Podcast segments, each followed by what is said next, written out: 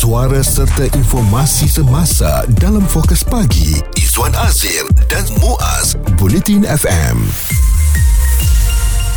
kami nak maklumkan seramai 10,074 belia berusia 19 hingga 39 tahun ditahan tahun lalu positif pelbagai jenis dadah meningkat berbanding 8,935 individu tahun sebelumnya dan trend penagih dadah di kalangan belia dijangka akan terus meningkat pada tahun ini. Menteri Dalam Negeri Datuk Seri Safuddin Nasution Ismail berkata penahanan berkenaan dilaksanakan melalui penguatkuasaan Akta Penagih Dadah, Rawatan dan Pemulihan 1983 ya dan katanya kementerian melalui agensi anti dadah kebangsaan sentiasa memandang serius isu penyalahguna dan penagihan dadah serta giat melaksanakan pelbagai program bagi memendung masalah itu. Pelbagai pendekatan diambil kerajaan bagi mengurangkan permintaan dadah melalui program pendidikan pencegahan.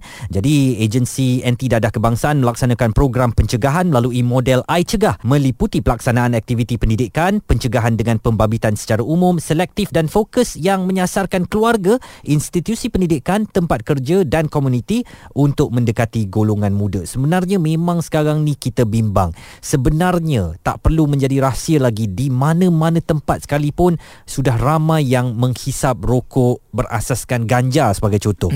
Entah mana daripada mereka dapatkan, mungkinkah diseludup masuk daripada uh, utara tanah air bersempadan dengan Thailand yang telah pun negara gajah putih itu membenarkan penggunaannya untuk perubatan memang tak dibenarkan untuk penggunaan sosial tetapi percayalah apabila penggunaan perubatan telah dibenarkan sedikit sebanyak leakage ataupun ketirisan pasti akan berlaku yang membolehkan bahan itu digunakan sebagai bahan sosial. Bila sebut benda-benda yang menghayakan ini uh, kalau di negara kita begitu sinonim dengan bahayanya dadah Izwan eh mm-hmm. sebab daripada dulu saya rasa daripada zaman kita kecil uh, kita memang risau dengan penyalahgunaan dadah ni. Tapi oleh kerana saban tahun ada pelbagai uh, inovasi yang telah pun dilakukan membabitkan benda-benda yang terlarang ini antaranya tahukah anda opiat ya? Ah, dada opiat ini adalah campuran yang diperolehi daripada biji popi. Hmm. uh, jadi ianya telah pun uh, dicampurkan. Antaranya opiat adalah candu heroin pun termasuk dalam jenis-jenisnya morfin dan juga uh, codeine. Codeine ni adalah ubat batuk pun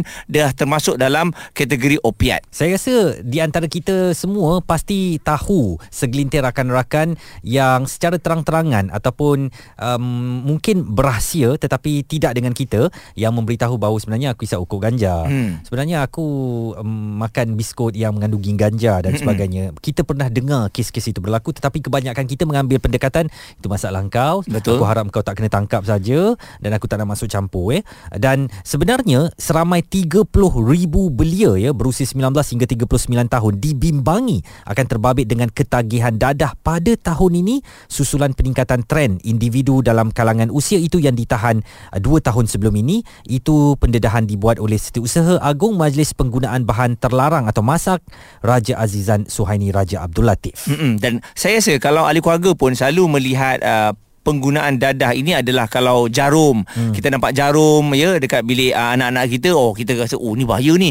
Mereka ni dah terlibat pada dadah ni. Dan sekarang ni dari segi dadah jenis sintetik ya kita tengok memang mudah diperolehi dan ibu bapa pun kadang-kadang keliru. Kita ingat itu adalah ubat saja. Anak kita ambil rupanya itu adalah dadah yang uh, memang bahaya. Antaranya ekstasi ataupun pil kuda hmm. yang uh, kita tahu anak-anak muda uh, meminati ya dadah jenis ini. Isu terkini dan berita semasa hanya bersama Izwan Azir dan Muaz Bulletin FM. Perkara yang paling kita risaukan adalah anak-anak kita ni kerana ramalan mengatakan seramai 30,000 belia berusia 19 hingga 39 tahun dibimbangi akan terbabit dengan ketagihan dadah pada tahun ini susulan peningkatan trend individu dalam kalangan usia itu yang ditahan 2 tahun sebelum ini. Dan uh, jangkaan itu dibuat oleh Majlis Penggunaan Bahan Terlarang Malaysia atau MASAK yang uh, sekarang bimbang dengan uh, aktiviti menghisap vape di kalangan anak-anak muda kita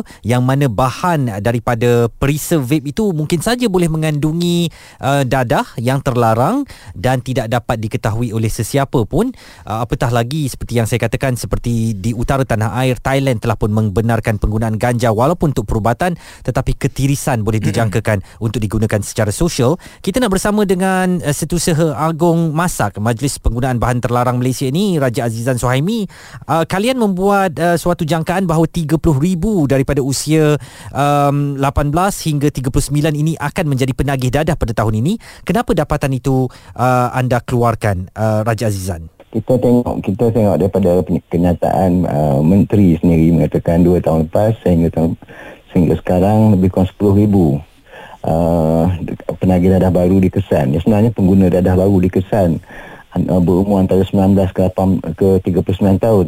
Tetapi apa yang kita tak lihat adalah mereka anak-anak yang berumur bawah daripada itu lagi. Hmm. Umur 14, 15 kalau siapa uh, dia jadi trend sekarang kita ambil balik dulu awal-awal sebelum mereka uh, candu ganja mm-hmm. kemudian tahun 80-an heroin lepas tu dua tahun awal uh, 2000 dah dah methamphetamine ice mm-hmm. dan sekarang ni uh, pengedar pula dia dia letak dalam vape pula dalam liquid vape tu. Hmm. itu yang kita nakut kita tu.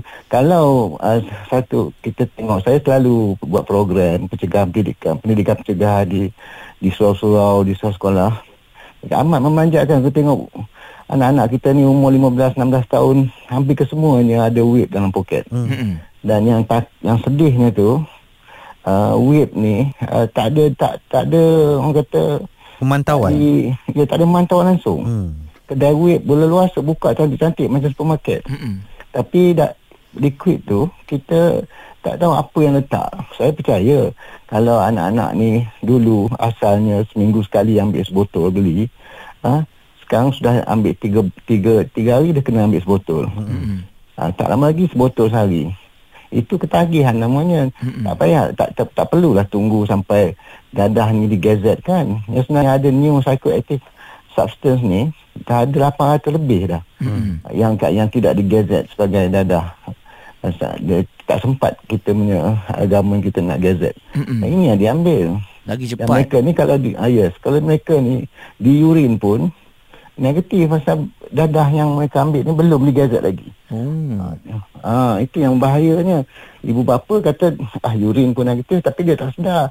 Penagihan dah berlaku. Hmm. sebab apa?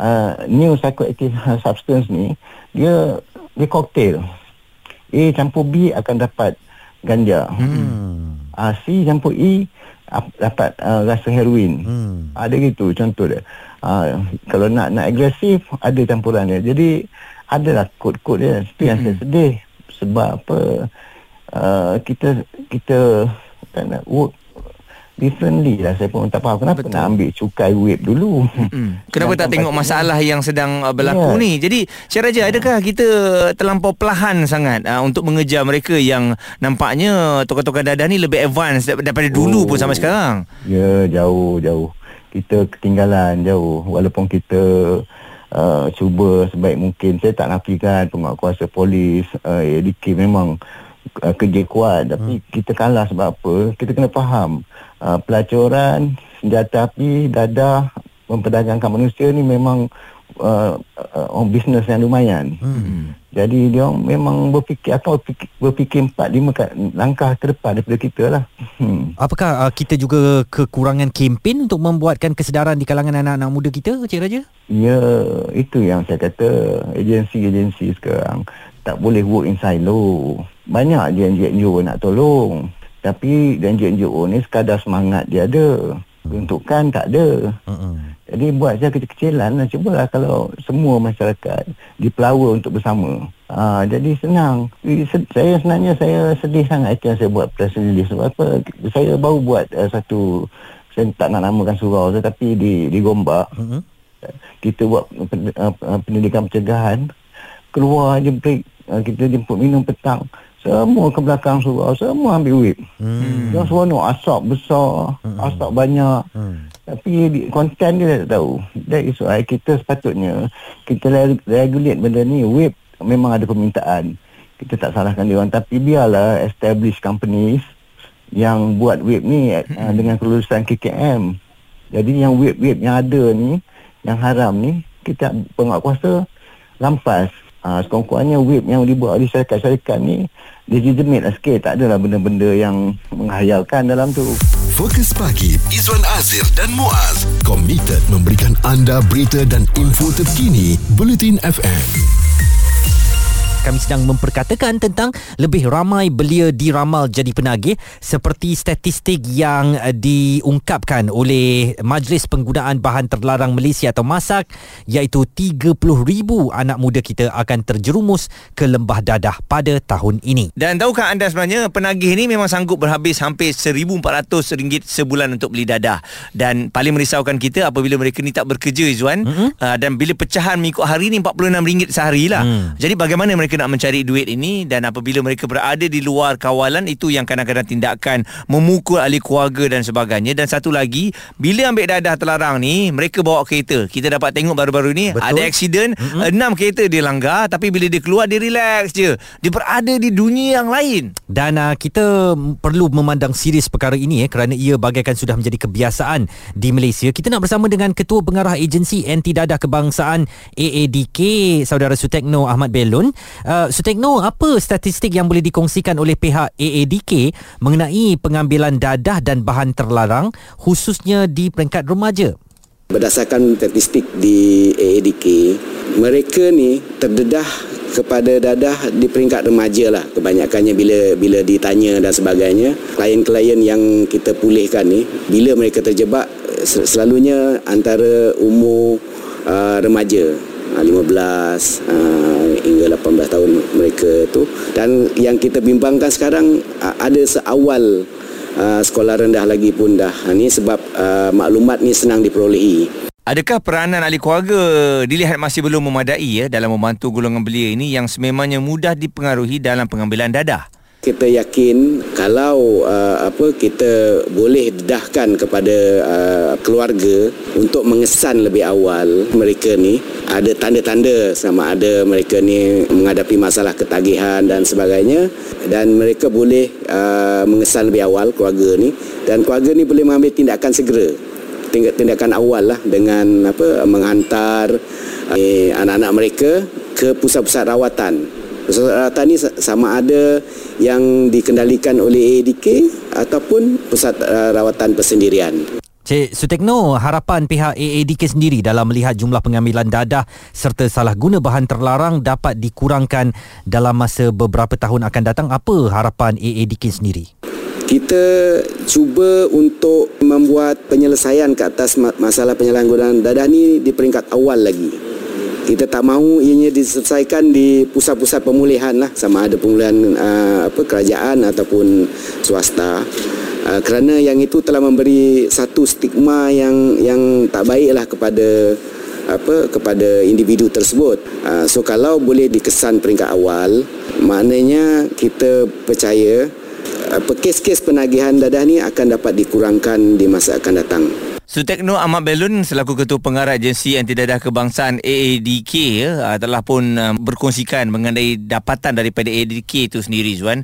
Jadi saya yakin sekarang ni kalau uh, dilihat ya um, bukan saja dadah itu yang difokuskan. Ni contohnya isap agam. Hmm. Hidugam ini bukan dalam aftar dadah tau. Jadi mereka anak-anak kita ataupun ialah remaja ni boleh mengisap gam itu di mana saja mereka berada dan apabila ditangkap ataupun bila ditanya dia kata eh tak ada pun isap gam ni bukannya dadah. Satu lagi minum air ketum hmm. yang biasa di utara tanah air juga bagaikan menjadi satu kebiasaan digunakan untuk mendapatkan tenaga yang baik terutamanya bagi mereka yang bekerja di sektor berat. Semua ini memerlukan pemantauan dan tidak dibiasakan. Kita anggap ala biasa sajalah ya. Ala itu masa masalah kau lah mudah-mudahan tak kena tangkap dan sebagainya. Kita perlu campur tangan kita perlu pastikan budaya ini berakhir dan tidak menular terutamanya di kalangan anak-anak muda kita. Pendapat komen serta perbincangan fokus pagi. Izwan Azir dan Muaz Bulletin FM. Jadi kepada ibu apa, keluarga, penjaga semuanya sila ambil perhatian. Lebih ramai belia diramal jadi penagih. Ini yang paling merisaukan kita kerana ada kajian dan juga dapatan seramai 30,000 belia berusia 19 hingga 39 tahun dibimbangi akan terbabit dalam ketagihan dadah. Kita kena ambil tahulah kalau anak kita mula menghisap uh, vape sebagai contoh dengan siapa mereka berkawan. Sebab mungkin kita melihat kalau dia hisap vape tu biasalah anak-anak muda hisap vape kan kan? Kita tak tahu konten apa di dalam vape itu. Dan mungkin cara untuk anda trace apakah anak anda terlibat dengan dadah atau tidak konten uh, isi padu vape itu melibatkan dadah atau tidak kita boleh lihat kepada perubahan sikapnya. Tetapi jika uh, ia telah berubah sikap maknanya mereka telah terlalu larut dengan mengambil uh, vape yang berisi dadah sebelum ini mm-hmm. mungkin sudah agak terlewat eh apabila mereka sudah mula bertindak kasar dah bukan menjadi anak kita yang seperti dahulu lagi ini sudah memerlukan campur tangan pihak ketiga untuk mereka mendapatkan nasihat dan bimbingan Ya kita takut Izwan uh, Vape tu sentiasa ada di bibir itulah 24 pasal. jam tak boleh bergerak langsung hmm. Jadi anda kena ambil tahu Flavor apa yang dia ambil Kerana memang dah ada dah uh, Peranti-peranti vape yang tidak berdaftar ini Dan perisa yang digunakan tu adalah mushroom tau Sejenis dadah mushroom yang sangat popular Kalau di Bali memang mushroom hmm. ni magic Magic mushroom eh hmm. uh, Amat-amat uh, dikenali di sana Tetapi ianya telah pun dievolusi Diubah kepada perisa Jadi ini yang menjadi salah satu ketagihan Okey, saya nak kongsikan dengan anda satu thread yang dibuat oleh seorang pengguna media sosial menggunakan handle Jangnomics. Dia kata ya, secara tak langsung kalau 30,000 anak muda kita uh, menjadi penagih dadah baru setiap tahun di Malaysia, ini akan menambahkan beban keuangan kerajaan untuk seseorang dirawat bagi pemulihan uh, dadah ini dan ia memakan berpuluh ribu ringgit. Ini kita tidak uh, cerita lagi tentang kes hidugam dan flavor vape yang mengandungi dadah untuk buat budak-budak sekolah dan belia ketagih, maka penyelesaiannya bagaimana? Solusi paling radikal hapuskan akarnya bukan menangkap penagih semata-mata. Dan katanya lagi apa yang menarik dalam DUN Negeri Sembilan ya ada sektor perkilangan membuka peluang kepada bekas-bekas penagih untuk diambil bekerja memperdayakan mereka mencari keperluan asas dan menjalani kehidupan bermaruah seperti kita dan dia percaya jugalah kerajaan ada penyelesaiannya cuma beranikah nak buat secara radikal memerangi isu ini kerana belia semakin hancur kalau tak terkawal. Jadi apakah kita mahu um, akta uh, dadah berbahaya 1952 uh, yang kalau masuk ke section B itu memang hukuman mati mandatory ya. Apakah kita mahu ada di kalangan ahli keluarga kita atau kenalan kita yang akan didakwa mengikut um, hukum ataupun peruntukan undang-undang berkenaan? Jika kita tidak mahu nyawa mereka berakhir di tali gantung kita perlu bersedia dan juga uh, sentiasa uh, membawakan pendidikan kepada mereka ya supaya tidak terjatuh ke dalam perangkap dadah. Dan satu lagi kita harus lihat juga mereka yang mengedar uh, berbagai jenis dadah ni tokan-tokan dadah ni mereka ni uh, nak duit yang banyak Izwan. Dalam hmm. usia yang muda ramai yang dah jadi kaya dan sebagainya kan.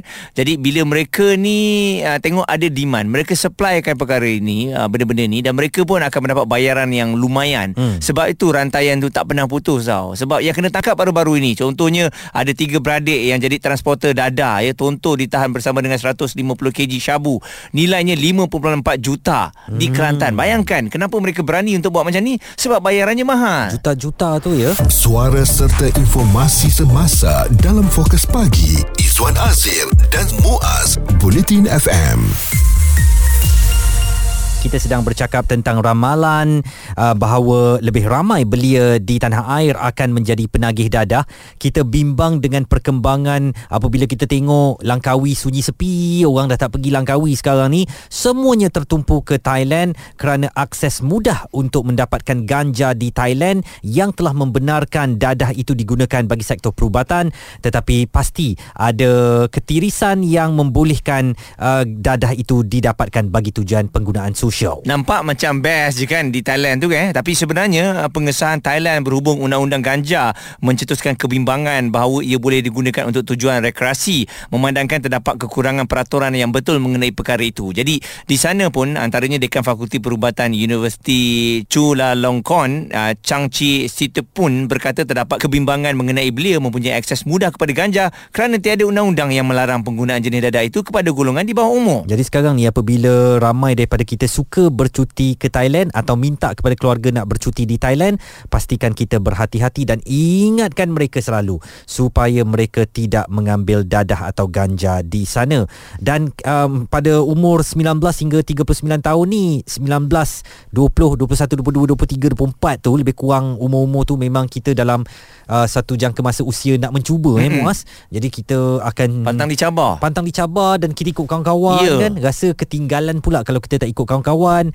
Jadi ada elok juga kalau ibu ayah lebih bersikap sensitif supaya uh, kita uh, periksa ke mana anak kita pergi dengan siapa mereka campur dan supaya mereka tidak menghampiri dadah. Dan uh, Faizarul uh, katanya eh kerajaan harus uh, terus bertegas uh, berkenaan dengan penagihan dadah ni. Bayangkan kerosakan sosial yang dibawa oleh penagih dadah jika hidup dalam komuniti yang belia banyak terlibat dengan dadah akan faham maksud aku. Dan ini ada satu pandangan uh, daripada pendengar kita Arifin. Sekarang ini uh, ancaman yang paling hebat iaitu dadah-dadah yang berbentuk sintetik yang mana banyak uh, didapati di pasaran eh yang mana kita akan berusaha bersungguh-sungguh untuk menyedarkan masyarakat supaya mereka uh, bersama-sama dengan agensi ADK anti dadah kebangsaan untuk melaksanakan tugas yang murni ini. JI menulis uh, di Twitter AADK ni perlu lebih agresif untuk melaksanakan program pendidikan dan pencegahan di kawasan rumah flat murah dengan melibatkan seluruh komuniti belia dan ibu bapa. Ramai golongan belia B40 menjadi penagih pusher uh, contohnya di flat taman pinggiran Batu Cave uh, dan uh, kerajaan perlu bertindak segera. Okey dan saya yakin AADK memang memantau perkara ini sebab kita pernah bersama dengan mereka uh, pelbagai program telah pun diadakan uh, tapi yang kita lihat sekarang ini mereka lebih advance uh, seperti Raja Azizan Suhaimi tadi Situs Agung Majlis Penggunaan Bahan Terlarang telah memberitahu kepada kita jadi uh, semakin cepatnya mereka kita harap kita pun semakin cepat agar mereka ni tak terjerumus dalam kancah dadah ini terutamanya yang melibatkan uh, perisa-perisa vape yang memang kita pun sendiri tak perasan. Dan uh, kita mengharapkan supaya ramalan 30 ribu anak-anak muda kita akan jatuh ke perangkap dadah tidak menjadi kenyataan tetapi memerlukan usaha keras kita secara bersepadu dan secara bersama-sama. Isu terkini dan berita semasa hanya bersama Izwan Azir dan Muaz Bulletin FM